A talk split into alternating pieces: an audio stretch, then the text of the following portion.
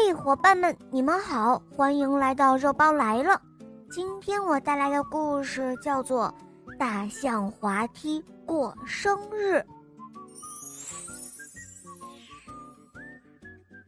在儿童游乐场里有一个大象滑梯，它的鼻子是个滑板，尾巴是个梯子，腿呢是木头桩子，身子是个架子。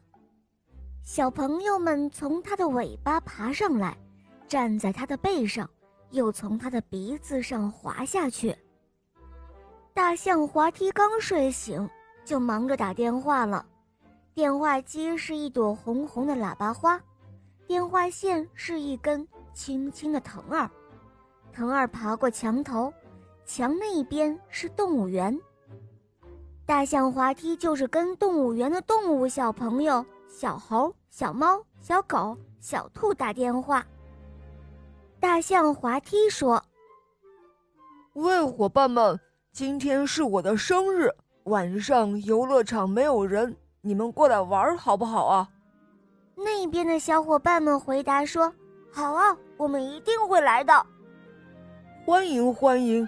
本来我该拿好吃的东西来招待你们，可我什么也没有，实在对不起了。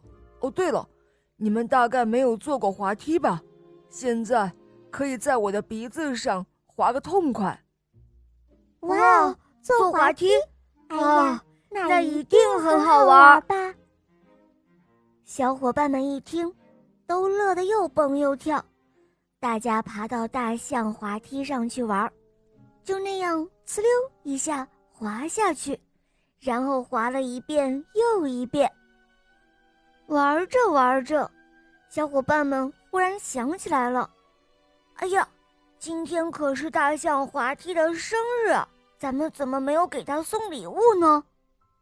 小金丝猴说：“别慌，我家有果子，我马上就回去拿。”小松鼠说：“我有好多好多的松果，我这就去拿。”小兔子说：“还有我。”我有一个很大很大的胡萝卜。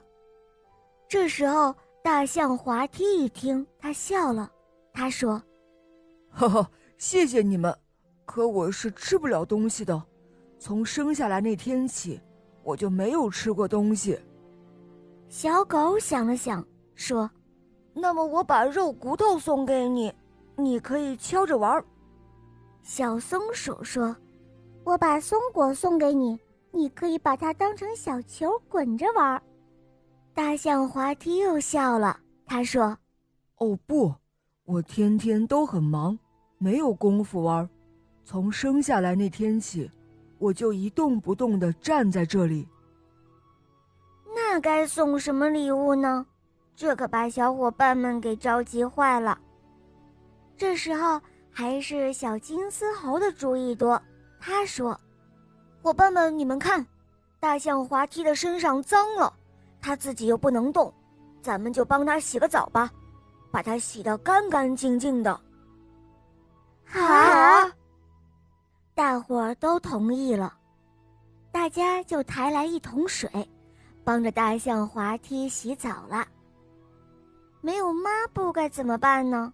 嗯，别急，它们都有尾巴呢。大家就用毛茸茸的尾巴把大象滑梯擦了又擦。第二天，小朋友们又到儿童游乐场来玩了。他们一看，哎呀，今天的大象滑梯怎么这样的漂亮呢？只见它笑眯眯地站在那儿，身上油光油光的，就像刚刚上过漆一样。太阳照在他的身上，发着亮光，哇，多可爱的大象滑梯呀！好了，伙伴们，今天的故事肉包就讲到这儿了。更多好听的故事，在公众号搜索“肉包来了”，关注我，在那儿可以给我留言，或者在喜马拉雅搜索“小肉包童话《恶魔岛狮王复仇记》，跟着小肉包和雷霆狮王一同去历险吧。